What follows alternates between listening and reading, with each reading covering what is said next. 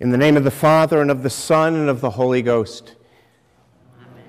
In the beginning was the Word, and the Word was with God, and the Word was God. I love John 1 1 through 18. It's called the last gospel, I think, because it sums up the heart of the entire gospel message and also because it demands an answer to that message, one way or another. Our lessons today from salvation history are capped off by these 18 lines. No other verses in the New Testament have quite the same impact on me, on my heart. And you've been given much to think about in what you've already heard read to you today. So let me just say a few things from my heart to your heart.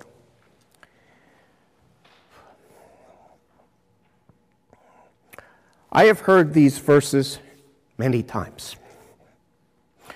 But each time I hear them, I am in awe. I am in awe because the words always seem to be spoken from some place beyond our ordinary world. To me, they seem to come thundering in out of nowhere from some vast distance. I'm in awe because I hear these words uttered with absolute certainty, with a directness and completeness that can't be missed, can't be missed. One astounding statement follows rhythmically upon another Everything is clear. There are no footnotes, much as I love footnotes, and there are no qualifications. The words never fail to get my full attention. These words are truth. With these words, God is speaking truth.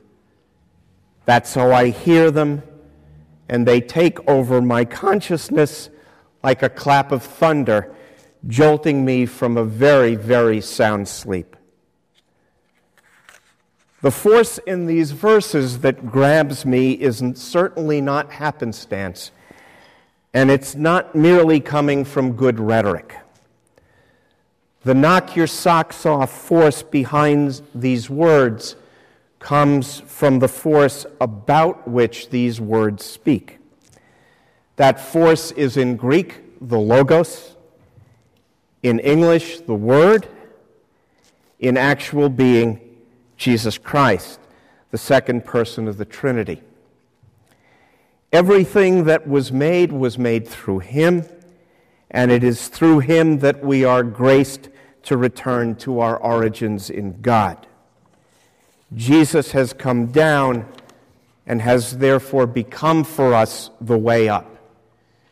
It is His words that tell us this words that come from the one who is the Word.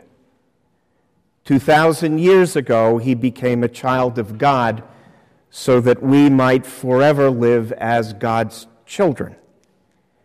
And we did not one thing to deserve this. So I'm awed by John's words.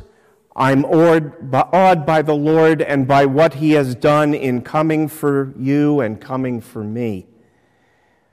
Finally, and here's the heart of it I'm awed by the fact that all that the Lord is doing here, He does for love. The last gospel provides no explicit, explicit motives for God's actions because the only possible motive is love. My wife jokingly tells me that I'm totally useless, but I am quite sure God very seriously agrees with her.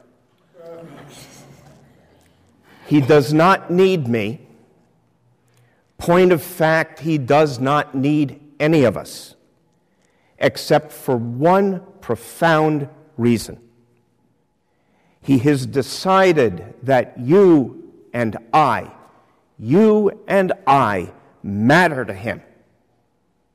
That is amazing. if nothing else is amazing, that is amazing. You and I matter to the one who created the universe and everything in it. You and I matter to the one, to the one who could create anything at all that he wanted to create anytime, anywhere.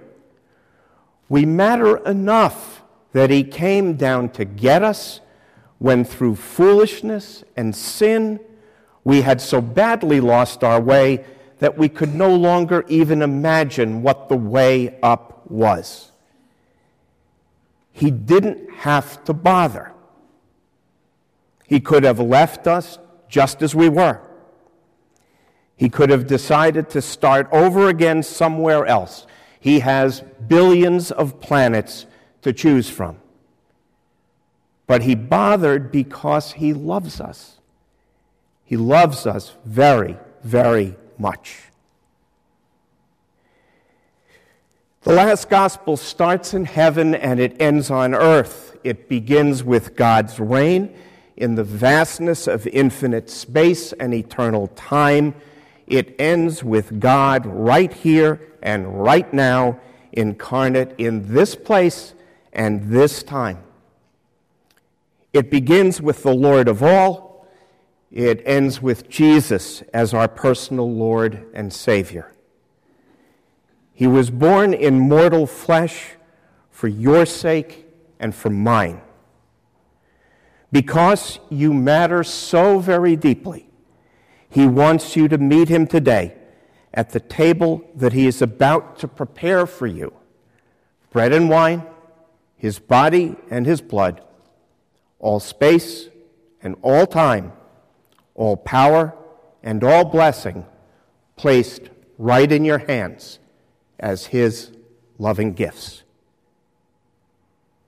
In the name of the Father, and of the Son, and of the Holy Ghost. Amen.